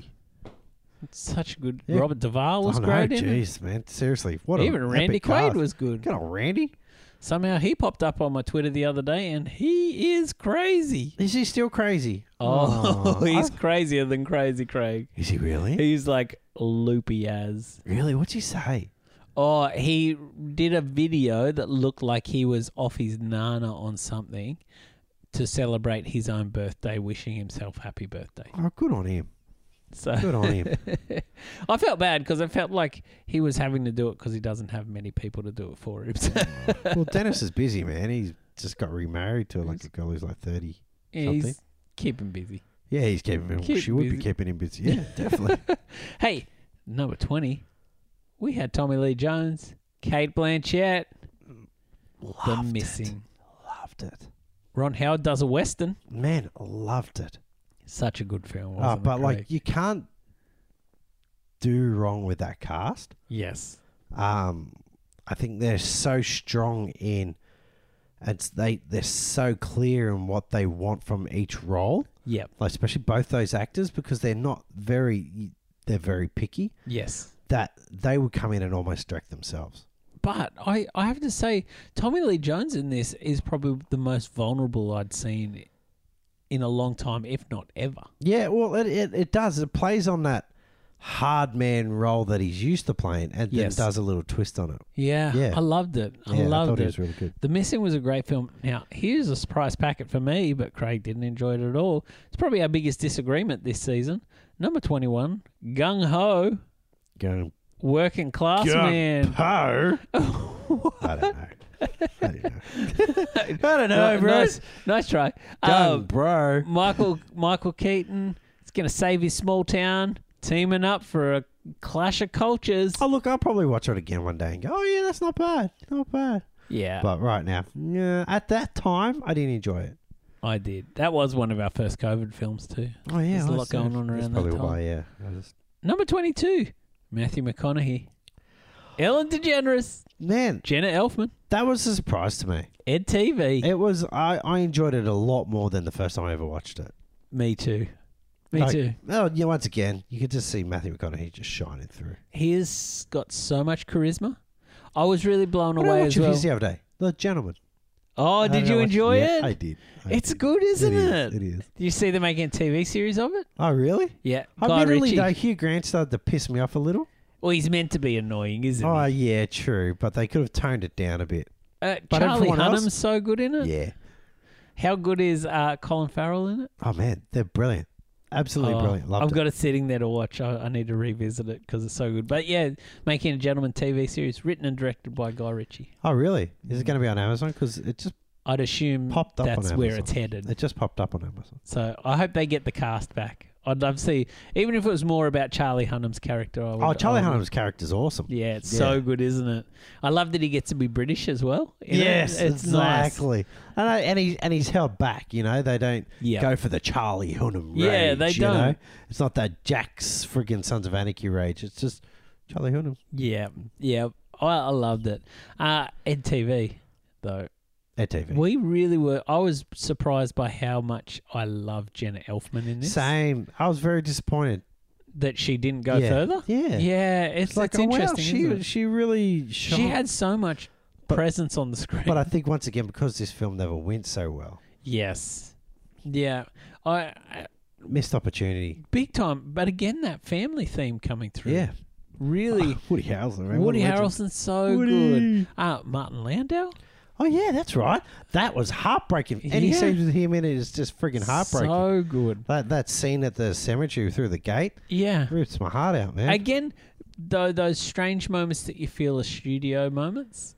Probably the Elizabeth Hurley yeah, plot line. yeah. Th- those sort of moments just felt like a studio having some notes. How do we get this a bit more raunchy? How do we get people in? So uh, it's it's a bit bit disappointing in that sense, but still a real surprise packet. Now, Craig, this was my one of my most anticipated films. The next one, the twenty third highest grossing, so the third lowest grossing film for Ron Howard's career was Frost Nixon. Yeah, wow. Surprising, huh? That is surprising. But I guess it wouldn't have been something that would have been mass released. No. It it and based on a play, it's Yeah, a political film. yeah. You're sort exactly. of narrowing your market Yeah, in that sense. it's not But- like a Blade spin-off. That's true. what the Frost, I get it. You get it? I get it. I get Frost. it. but I loved this film so much. Oh, it's well, as we can tell by our rankings, man. It's just a fantastic film, And proof that Howard still got it. and it's a film that I will watch repeatedly. Hundred percent. It's a film that I know. Uh, there was another one I popped on the other day. Have you seen The Big Short? Yes. Oh, by Adam McKay. yeah, yeah. Oh, it's fantastic. one film. of those films. There is films that we all have in our life that once we watch it, we know five minutes in we got to turn it off, or we're going to be here. I for love the, the, big rest of shot. the- It's it's, yeah, go. so- it's just charming, but it's engaging. it's like Vice. Yes, It's, I haven't um, seen Vice yet, but I Oh, wanna go see watch it. it. It's same, same, same it. process Oh, and I have everything. to. It's like a um a training presentation Yeah, that just keeps you in the and you're like, wow, they really do that. You know, like how they turn to the Yes, camera and so everything like that. good. you know, Margot Robbie. Yeah. Now fuck off. Yeah, in the bath, so good. But I think Frost Nixon is one of those films, just like The Big Short, where I watch it and I know that I'm going to be there for the whole time, Yeah. Something not to get caught up in. distracted, and it's just I know that I'll have to turn it off, or I will sit for Yeah. two hours and I- just watch it all. Back in the old days, whenever you'd turn on an old Star Trek Next Generation You're watching two minutes and then you end up watching the whole frigging thing. Yeah, I yeah. don't even know what in the context of the storyline, but I just had to watch it. I don't need to. yeah, exactly. so good. Yeah, we love Frost Nixon. Engage. The second lowest highest grossing film from Ron Howard was On the Night Shift. On the night shift. His Man. second film. That Michael seems like a Caine world away, doesn't it? shines, it? Shines, man. He does, doesn't he? Shines. He you can Tell why does. they're just like, yep, let's put our money behind that dude. Totally. He has so much like screen presence there. Yep. He just eats up any moment that he's in front of the camera. It's, it's so hard. You can tell they're such got such screen presence when they're written to be the annoying character, but they don't really come across as annoying. Well, Henry Winkler becomes the annoying one. Exactly. And so that's that's when you really know you've got a star on your hands, Yeah. don't you? Exactly. And he goes on to work with him numerous times after that. But I didn't mind Night Shift at all. Now, the final one, his lowest grossing film was Grand Theft Auto. His first film, yep. very Understandable. interesting. We'll talk about it in a minute when we get to our comparison of his first film to his last Gosh. film, which is is pretty wild. But again, I remember it being a very I was quite surprised at how adept a first film it was. Yeah, I, I was very surprised of the scale Yes. for a kid who was like 13 at the time when he directed it. You Yeah. know what I mean? You just Yeah. go, oh, that's just amazing that he actually done all that. Yes, totally, Craig. Totally. And when you compare it to some of the first time films that we've watched in the past, you know, like your Blood, Guts, Bullets, and Octane, which Yep. was Joe Carnahan's first film. This Which was had like one car in it, and this Yeah. one has like 12. and but this was so well like it was a cohesive film. Yeah. At no point were you like I would have thought this was his second film. yeah, exactly. I would have thought that as well. Definitely. And so it's it's really surprising how good a film it was for a Yeah. first film. Very happy. So, and I'll tell you what I feel feel about it watching it a second time around in a moment. So, Craig, that is his entire filmography, twenty five Rapid. films, Wrap it up. all wrapped up. Totally, he's taken four point three billion dollars at the box office. Yay! Good on you, Ronnie. It actually has him at I think he's the thirteenth highest director of all time at Ah. the global box office. It's pretty damn good. Now, I think that's really important to think about too in the context of he has not had a billion dollar film yet. And when you Sure. think about your number one is you've got I think Peter Jackson might be number one. Maybe the Russos are number one now Ooh. following all the end games. Whoa. But your your say your Peter Jacksons, your Russo brothers, your James Cameron. There's multiple Spielies? billion dollar films in there. Spielberg's up there as well. And so Spielberg's interesting though. He's not had those billion dollar films. Yeah, He's true. often had his 600 million dollar films consistently. So, but for Ron Howard, s- considering he's only had one film over 500 million dollars, he's doing really well. He's a consistent He's a money, money maker. maker. Yeah. and we've talked about one of those things that we sort of picked up as the season's gone on is the fact that towards the back end of his season, I don't think it's so much about making films anymore for the passion of the the craft. You mentioned it, and I love it, Craig. That this almost got to this point now where he's making films for the business side of it Yeah. keeping Imagine Entertainment going, really bringing in dollars smartly for most films. He's the he's that businessman who, who jumps into the work he wants and every while. Yeah. Yeah. Yeah. So good. So, Craig, that is his entire filmography. I hope people at home have enjoyed us talking about them. Yeah. Yeah. I I've look seriously as much as I um bitch and moan, I've enjoyed it. It's been Me a great he's been great. I don't think, like, aside from the length of the season, Yeah. which becomes tiresome, because for Yeah. us, this has been probably eight months worth of work. yes, and us just constantly saying the word Ron Howard. Yes, very much so. Howard. Ron Uh, Howard.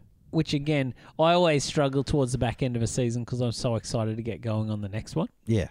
and True. so Very true. um, that's always a challenge for me. So, but in it all, even in films like The Dilemma, I've not been like I would rather do anything else right Yeah, same. There's not really that film where I've just blasted it. No. You know what I mean? Um, but like our crime wave. oh yeah, like Crime All Wave. blood, guts, bullets, and octane. Yeah, true, true. Yeah, some of those were just horrible. But he's they've all been, you know, relatively good films. Watchable. At the very least, watchable. Yeah, everything is watchable. Yep, totally. Now, Craig, at the end of each season, Yep. this is our fifth go around. I know. We take a look, and this was the whole point of the the podcast. Yeah. was to really take a deep look at the journey from their first film to their last. Incredibly.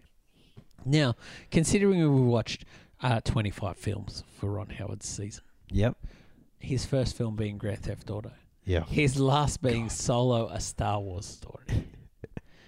I It- see so much. Let's take a little look at his journey through those films as a director. And are there anything let's talk let's talk back to Grand Theft Auto. Now, for Mm. I'm those just at going home, back in my our- mind. our little idea is that we sit down, we rewatch the films, Yep. and watch them back to back. So you watch his first film and his last film, and really see the growth between it. Now, this is one of those things straight off the bat. There is so much growth in Howard the director between Grand Theft Auto Oh and Solo. yeah, incredibly. Like that's most of our directors at six films. This is twenty six films. Yeah. um, you know, twenty five films in between. yeah, 25. And so obviously, and they're and they're not just twenty five of the exact same type of film. No. It's twenty five of just like horror. Oh, well, not horror, action, um, epics, historical, Yeah. period pieces, freaking comedies, wacky comedies. You know, Yeah. dramas. Bang, and then suddenly, s- yeah, and then obviously at the end, solo Yes. which is just totally mind blowing to think about how to how to compare these bloody two films. it's it it's virtually impossible. I don't think there's anything that I see that I would go. You know, we talked a bit in the Zemeckis season. Yeah. There were lots of moments in those early films that you could see again later. Yeah, like the use of lightning, Yeah. you know, um, s- the use of colors um, Exactly. in those in those scenes as well. And if we think about, say, our Raimi season, his tone is very present from Yeah. the first film all the way to the last. Oh yeah, incredibly. You can always spot. Obviously, I think this is like we spoke pre- previously about signatures. H- Raimi's signature was al- is always will be very strong within his Yes. films. Same Totally. with Snyder's films. Snyder, Carnahan, his tone was always he, his signature. I would say is more about the dialogue that accompanies his films. almost like Tarantino does, but Yeah. Mm. in a Carnahan, Carnahan sort of way. And so it's interesting with Howard because I can't look at Grand Theft Auto and Solo and see an underlying theme No, neither or can I. signature or trait that flows through it. Not really. Like you could obviously you could throw it all, you know, um, two star-crossed lovers, Yeah. um, steal a car. yes, that's um, true, Craig. two Oh, you're star-crossed lovers nailing it. Steal a car, and they get chased by I don't know. Uh, The chase starts. The chase Um, starts. I was really surprised though rewatching Grand Theft Auto. It was a much funnier film to me than I remembered. So going back to it, going back to it after watching Solo so soon, so we'd done our Solo episode last week, uh, to go back and rewatch Grand Theft Auto, I was like, oh gosh, this is such a backpedaling quality, like such a big backpedaling quality. You know, it's and it's because you could tell with his budget constraints, he's so contained in how he's basically watching Yes. the whole film Yeah. and how he films the whole film, and then you go to something where he's been given, well, almost been given a blank check. Yes. you know, in hundreds of millions of dollars. Yes. Where in Grand Theft Auto, he's probably got what five hundred thousand struggled. Where you know, Yeah. Grant's had to p- give up his house for it. You know, what I mean? had to sell Clint's face. yeah, Put her on Japanese coffee. exactly. Um, I, I really found it was it was interesting though because the first watch I didn't really get that vibe that it was like a seventies style comedy. yeah, It was I think I was more so surprised by it in that first watch that now going back, I was like, oh, this is such a 70s comedy. It is such a 70s, but it also has a little throwback to like those um, 50s. You know, like big race comedies in Yeah. the world, racing around the world or that mad, mad, mad, mad. It's a mad, mad, mad, mad world. Those types of thing. It has those little throwbacks to those. And so, yeah, it's. ugh, and I'm still disappointed there's no tits in the film. It just seems like a film that just. It's asking for it, isn't it? Oh, no, it just. I would have just bet money on it. yeah. You know, remember yeah, With at the Corman's poster. name attached to it. Yeah, and the poster, Yeah. man. You see like people flashing in the poster. You go, this film's gonna have tits in Well, it. for even sure. the trailer was cut in a way that made it feel like, you know, the Yeah. want to fool around. Wonderful and around. then they're making out, Yeah. and you go, "Oh wow, this is going to be raunchy," yeah, exactly. You but know, really no. no, not at all, not at So all. really interesting. Uh, then going on to watch Solo again, Yeah, which and- is just a classy, man. like seriously, like even in even in Star Wars world, everyone's impeccably dressed. They are You know what I mean? Like it's a classy, it's a classy part of Star Wars world. These are fashionable, um, like because I started watching, because it made me start. One, of- I started watching Rogue One. Oh, again. um, and yeah, it's just because they're battle worn guys, and these are just like gangsters and stuff like that. Yeah, impeccably dressed. Oh, I was ta- something that really surprised me in it was I didn't expect. Generally, watching the films again Yeah. can be a bit of a challenge because we're Yes. getting to the end of a season. You've watched Especially one. they're far apart. Yeah, that's right. And but the last movie has been a challenge for me because generally we've watched it, Not week long ago. before. Yeah, exactly. and so I was really worried then going to watch it that I actually probably would start seeing flaws in the film.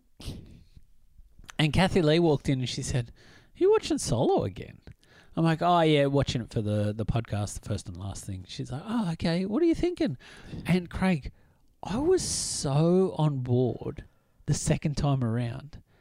I flat out loved it. I think I think one of the main parts of it, um, and give credit for it, is Glenn. Yes, You know the what I mean? knowledge that he yeah, gave us. exactly. And then just that and that hindsight around these things, you just like, yeah, man, I got caught up. Yeah. I want to watch it again. I want to watch it through a Star Wars eyes because sometimes we wa- we obviously watched it through the Ron Howard eyes, and then watching it again through a Star Wars eyes.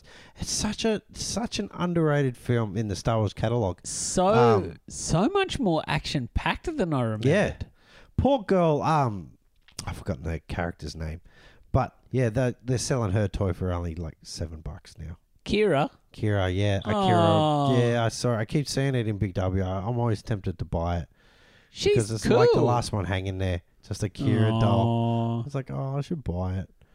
I Give it to really, Carter. I really. It was funnier this time around. It was more action packed this Yeah. time around. I just was. I was so caught And in. he it. comes across better. Doesn't he? Yes, What? he comes across heaps better. so I'm really excited. He's got a new show coming out this week. Actually tonight. Oh yeah, is it Brave New World. Brave New World? Yeah, looks awesome in yeah, it. it does look awesome. He's like the rebel. Yeah, I can't wait to see it. But Solo actually was for me. I had more fun the second time around, and it's probably one of my favorite Star Wars films. It's just so much damn fun. I think it's, uh, and it's one of those things. It's the same way with Rogue One. There are times where you just want to be in that world, but you don't want to have to be around a Skywalker. yes, You know what I mean? And and uh, like, don't get me wrong, I love the Skywalkers, Me you know, too. but they're a bit melodramatic. That family, too you know, I much don't need drama. to put up with their shit a lot. You Yeah. know, I just want to see what happens to everyone else. Yep, totally. And it's uh, seriously, I was so happy, and so much so, I probably could go back and watch it again, which is incredible. Oh, like I said, it just made me want to go out and watch Rogue One. so good. And so I guess normally we would have so much to say about the first and last films. Yeah, I don't think there's a lot to say about them together, we're too far apart. They're it's too hard far to apart. compare. but what we do see if we just talk Ron Howard's journey for a little bit, Craig, Yep. if that's cool, is we've seen someone go from being I loved your journeyman analogy Yep. that you gave us, which essentially is that he's become a director that can just take a project and make it into something financially Viable. Uh, yeah. viable. He knows the ingredients. He knows the kitchen too well. And Solo, I think, is the prime example that locks that down. Yeah. The fact that he had eight days from saying yes to shooting starting, and he can bring such a good quality film, considering he reportedly filmed another 80% of the film. or and he Oh, around brings a 80%. reputation which keeps all the actors in play. Very much so. And his reputation at this point is solid for being able to come on board, have a clear vision of the film. Yep. Be able to take on board what actors are doing and direct them well Yep. and really bring something planned and meticulously brought to screen. Yeah. That he is just this director that I guess if I had a project I was struggling to get happening, if I knew I could bring Ron Howard on, I knew that film will get to screen and get to screen well. Yeah. And I think if I could say what is the journey that he's taken, is the undercurrent that goes from Grand Theft Auto all the way through to Solo. Is remember he brought Grand Theft Auto got made and he turned up, and most people were used to first time directors on a common film floundering and really struggling. He came prepped, planned, and ready from day dot Yeah.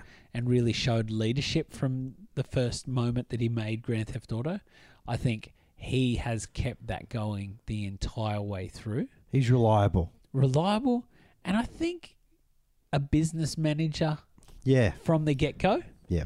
And he brings that to filmmaking.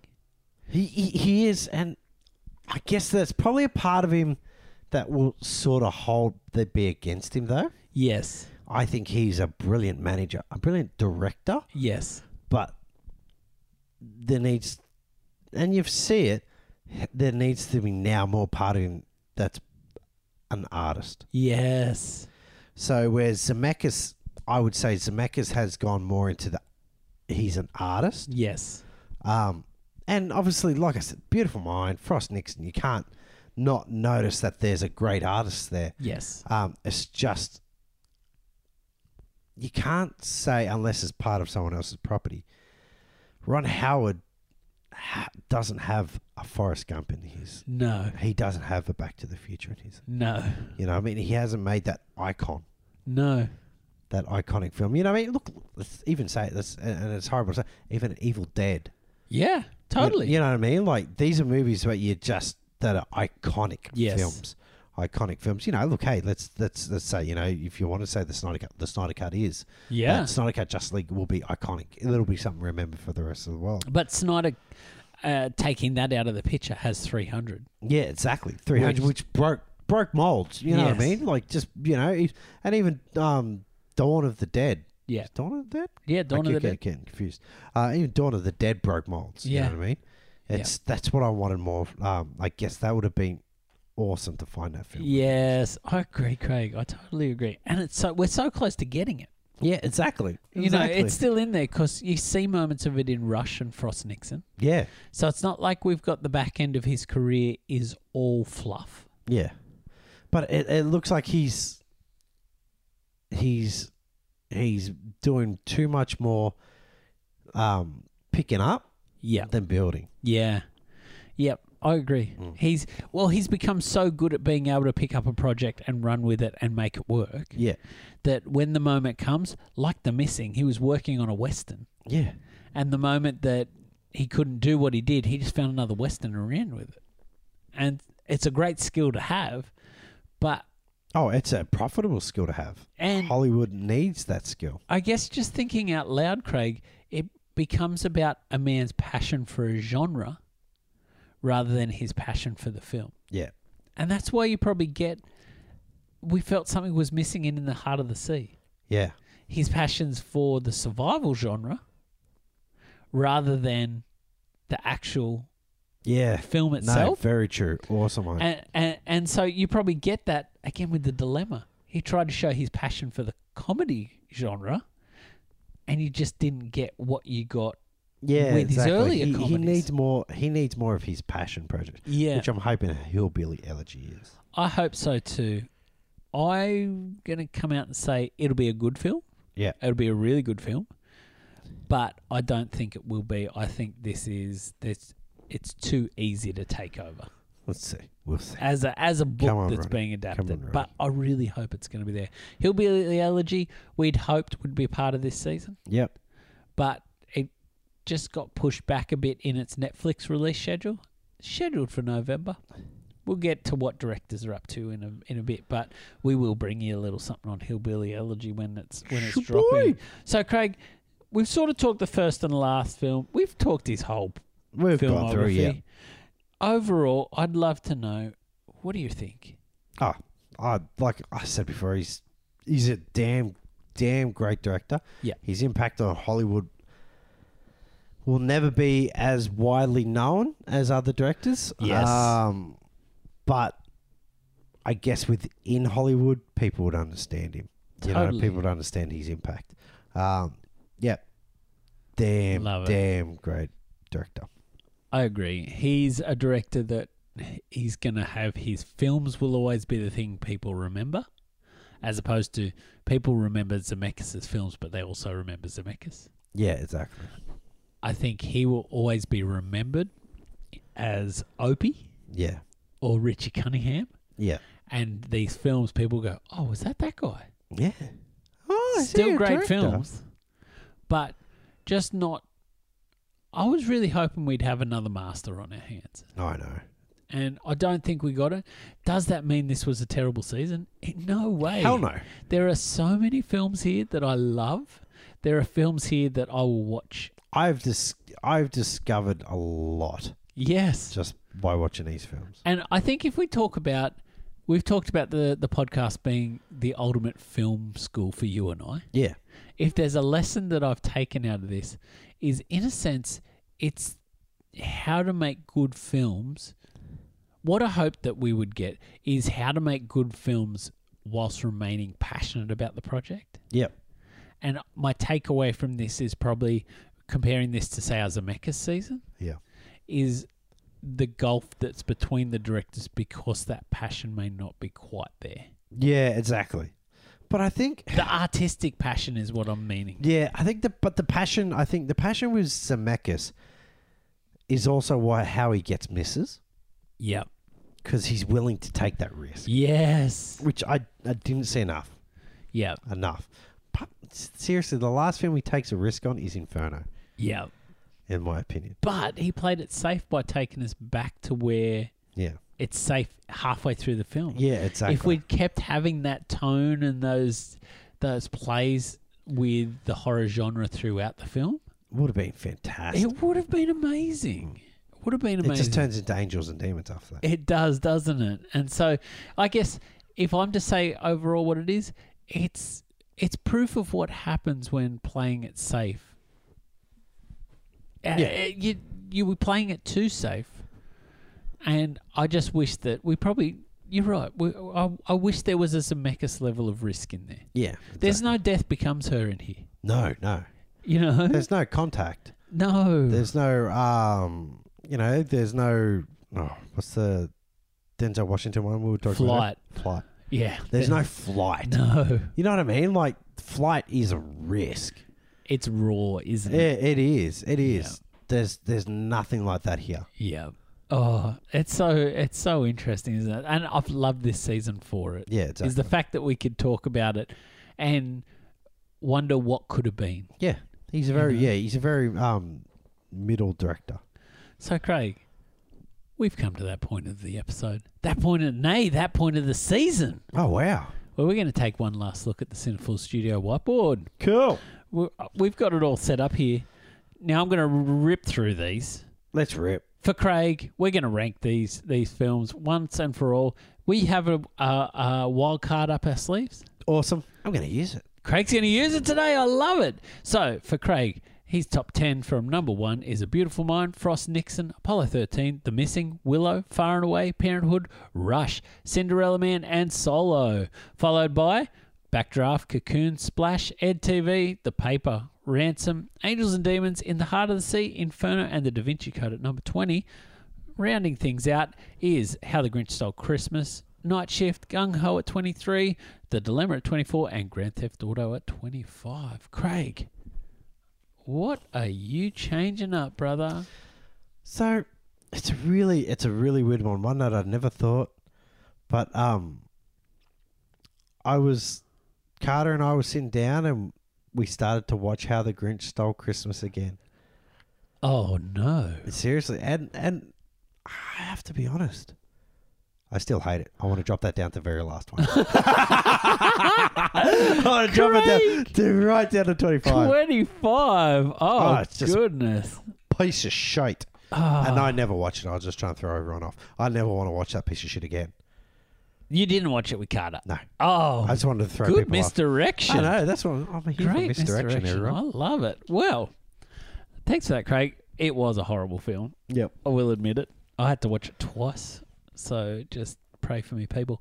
Uh, for my list here, at number one, Frost Nixon, followed by, by Beautiful Mind, Cinderella Man, Apollo 13, Rush, The Paper, The Missing, Solo, Parenthood, and Ed TV at 10. Then we've got Willow at 11, Cocoon, Far and Away, Ransom, Angels and Demons, Backdraft, Gung Ho, Splash, In the Heart of the Sea, and Inferno at 20. Then the Da Vinci Code, How the Grinch Stole Christmas, Grand Theft Auto, Night Shift, and The Dilemma. Seeing as though I can't drop The Dilemma any lower than it already is, um, but I actually am going to do something really crazy. And what I'm going to do is, I was really caught up with how much I loved the second time around for Solo. And so I'm actually going to bump Solo up to number six Oh. and I just really, really enjoyed it. I It actually is. considered putting it up to number five above Rush. That's a damn good film, man. So actually, I'm going to put it above Rush, Oh. but pu- purely because I just had I had such a good time, and it was a real cementer for me that out of the solo films, if I think about Last Jedi and Rise of Skywalker, yeah. out of those sort of films we've got, I probably will watch Rise of Skywalker one more time Yeah. and then only watch it once every five or six years. good point. But I will happily sit and watch Solo. That's a very good point. Yeah. Very true. And and considering how late into the piece Howard came into things, I think the fact that that it we got such a good film cons- and he made so much of it Yeah. just shows how good a director he is. So I'm bumping it up to five. That's where I'm going to put it. Now, Craig, we did something crazy. Yes. we decided our second season in that we would also start ranking our directors. yes, we did. We did. Now, I've written these down. Normally, we would just choose our own directors. Yep. But I thought we'll keep it so we have to have, we've agreed up until last season. Yep. And I thought we'll make it a consensus that we both have to agree on where we rank our directors. Yep. So currently, our number one director is Robert Zemeckis from season one. Yay. Number two is Sam Raimi, our season three director. Thank you, Sam. Raimi. Number three, Zack Snyder, Good old Zachary. season two, and Joe Carnahan at number four, who was our season four director. Now, I'd love to know, Craig, where you think Ron Howard fits on this scale, because ranking our directors, when I think about it, I'm really unsure to put him either at number four or number two. It's sort of this weird thing where yeah. Same. Oh, where I think both Raimi and Snyder are far bigger risk takers and bigger visionaries when it comes to directing.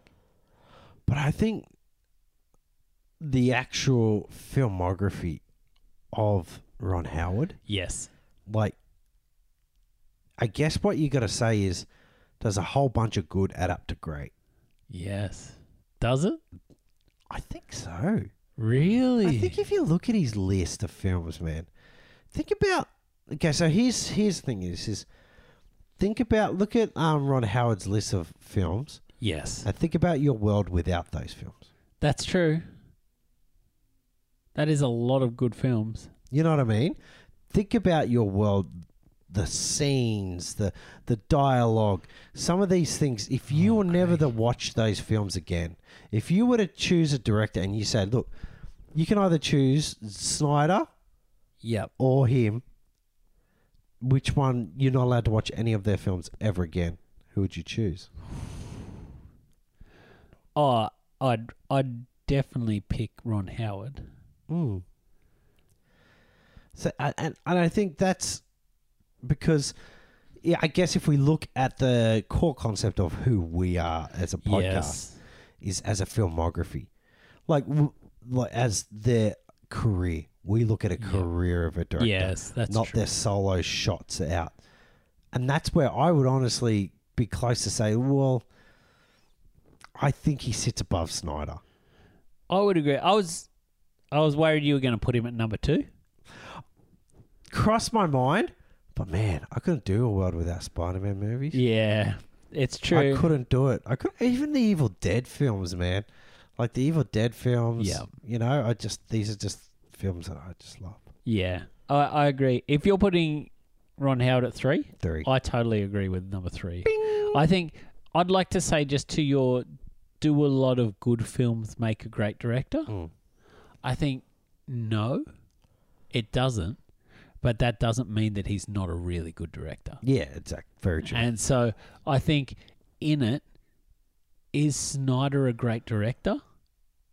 I think, yes, Snyder is a great director, but is he a versatile one? yeah. No, he's not. I, you know, the proof is in the pudding of Legends of the Guardian. He couldn't make an adventure kids film. So, who's?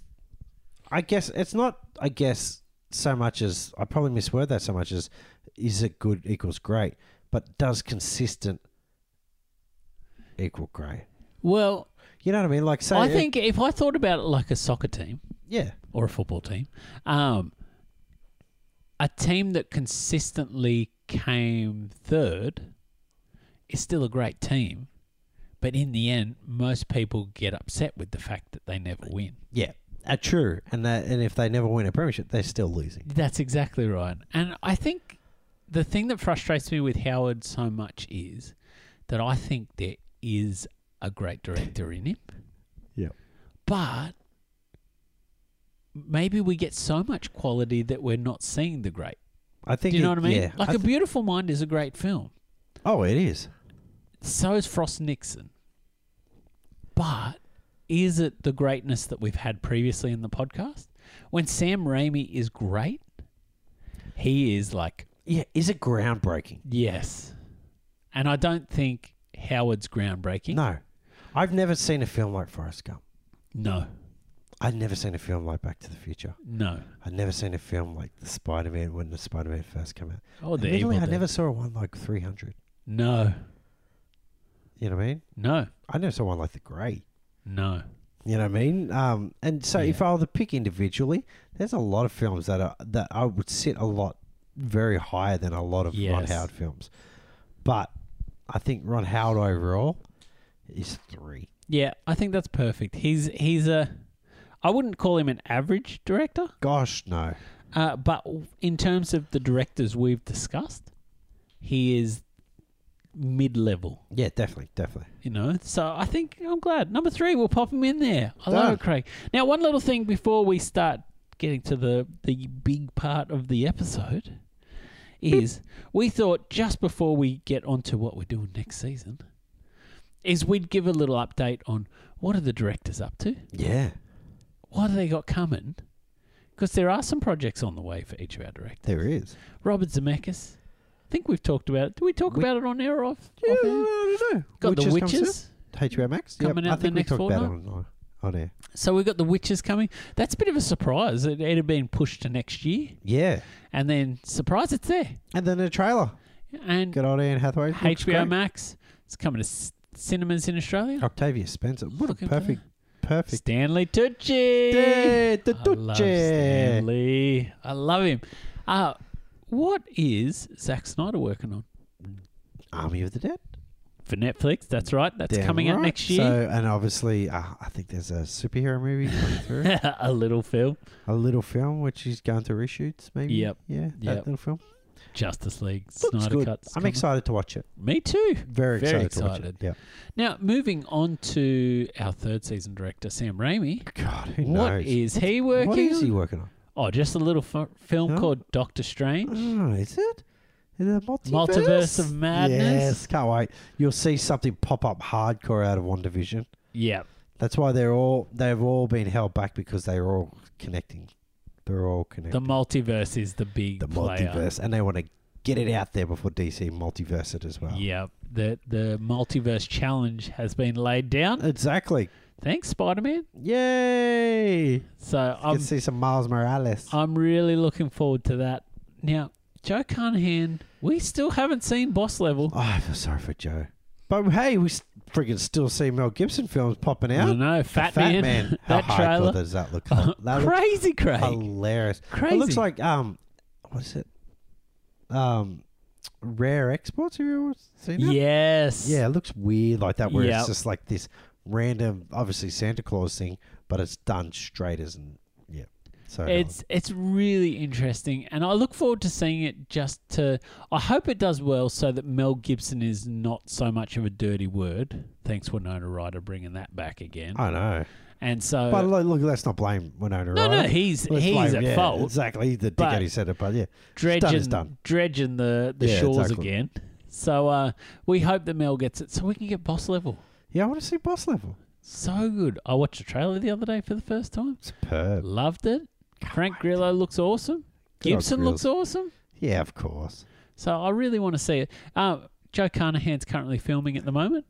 Grillo's in there. Jared Butler's in there. Ah, Called Cop Shop. what's it about? I Don't don't know. say a cop in a shop. Let me let me bring it up for you, Craig, so I can I can read to you what it's in about. Australia, it just means Police that's the station. police station. Where is he? He's at the cop shop. Oh, Cop Shop. Did a he whole get there in shop a full of paddy cops. wagon? Yeah, he get there in a paddy. All right, like- Ah. A small town police station becomes the unlikely battleground between a professional hitman, a smart female rookie cop, and a double crossing con man who seeks refuge behind bars with no place left to run. Ooh, sounds like assault on precinct thirteen. So Grillo is I love the, a smart talking rookie. That's right. Smart You talking Find rookie. out she has a background in survival tactics. That's exactly right. Her dad was a uh, Dad doomsday was an prepper. Navy SEAL or something like that, and you just go, oh, So that'll be that'll be fun. yeah. That'll, that'll be fun. And she's just sassy. That's right. Oh, motherfucker, you can shoot your bullets in here, That's you motherfucker. right. Jesus. Uh, so that's what Joe Carnahan's working Good on. on you, Joe. He's obviously had to put some of his Mel Gibson projects on hold for a little Oh. bit, Aw. but we're hoping we get to see Boss Level. If that appears, we'll give you an episode, guys. yeah, damn right. Don't you worry. We'll ep you out. So, Craig, it comes time to talk about next season. I'm very excited to announce. Take it this. away, Rudy. I'm very excited. We have sat down at a non-sponsor. We worked out what What's our Burger next Urge? Yes, five the Burger burger urge. That's Burger right. Urge. We sat down. We discussed who our next five directors will be. We're really excited Yeah. Oh, because our first one is a Volume great. two. a Volume 2, Season 6, is none other than Catherine Bigelow. Boom! Not Catherine Oh. Hardwick. Catherine, definitely not Because I'm Catherine. not watching fuck. Twi- oh, actually, I love Twilight. Sorry, John. I love Twilight. I love Twilight. Uh, Catherine Bigelow. Let's just take a look at Catherine Bigelow's filmography. It's not a huge one. No, thank God. it's actually unwillingly we have gone a different sort of tone for yeah. our next season. Oh, yes, it's going to spin out. So Catherine Bigelow kicks off with The Loveless, Loveless. which is actually Willem Dafoe's Willem first film. Dafoe, Yep. Follows up that with Near Dark, Near Dark. Bill Good Paxton. vampire film. have never seen it. Very much looking forward to it. Then Jamie Lee Curtis in Blue Steel, Loved it. Ron Silver. then a huge film. Keanu Reeves, Patrick Swayze, Point Break. Never seen it. After that is a film that I have no clue what it's about, but Strange Days, Ray Fiennes. I loved it. Loved haven't seen it. God, I can't wait to see that one again. Yeah, I can't wait either. Then after that, The Weight of Water. Never seen it. Me either. Interesting. But I'm pretty sure the weight of water is very. K nineteen, The Widowmaker, Harrison Ford, I'm sort of not wanting to see that. Submarines. Oh yeah. What am I thinking? I was thinking of a mountain. Keep going. Yeah, There you go. that's right. Submarines. Yeah, that's right. Submarines. Yeah. K nineteen. After Ah, that, the Academy Award winning The Hurt Locker, Oh, fantastic. Zero Dark Thirty, Pretty good. Jesse Chastain, man. and Detroit, Detroit. which I've never seen. This she's got no more, more no more other ones. No, that's it. That Hmm. This is is gonna be the good. total. This is ten films. Can't wait to watch Point Break again. I can't wait for Point Break. I can't wait for Strange Days. I Yes, can't so wait for true. Near Dark. It's gonna be all good. It is going to be all Oh, good. good. I'm really looking forward to it. Uh, from knowledge, not spoiling anything, but Catherine Bigelow really takes her time developing projects. Yep. Does a lot. Has a research team. Actually, in her later work, goes very much to real sources. Oh, awesome. and uh, there has been projects put on hold because of court cases from the government. So she's had access to leaked tapes and things like that. legend. So a lot of it is considered very, her, from memory, her career starts very visceral Yep. and remains visceral, but at the same time goes from that almost fantastical visceral Yeah. into very real world visceral Technical visceral. very timely as well. So I'm really looking forward to that. We're going to start dropping that on the first week of January Yay! 2021, Get rid of this. year. as long as the world doesn't implode by then. It could could be a civil war in the states. That's right. If Well, you're listening to this in the trenches, hey, just keep going. we believe in you, Yeah, believe in peace. unless you're fighting for Trump. Yeah, exactly. Fighting for Gilead. Is- Did you hear about his uh, idea for announcing that he didn't have COVID anymore? Oh God, wow. he was going to have a Superman T-shirt on, and his plan was to walk up looking all frail Willy Wonka style. And then, as he got to the balcony, ripping his shirt off and showing the Superman logo under his shirt. I can't see how people cannot see that he's a salesman. A snake oil merchant. yeah, exactly. I just can't see how people can't see that.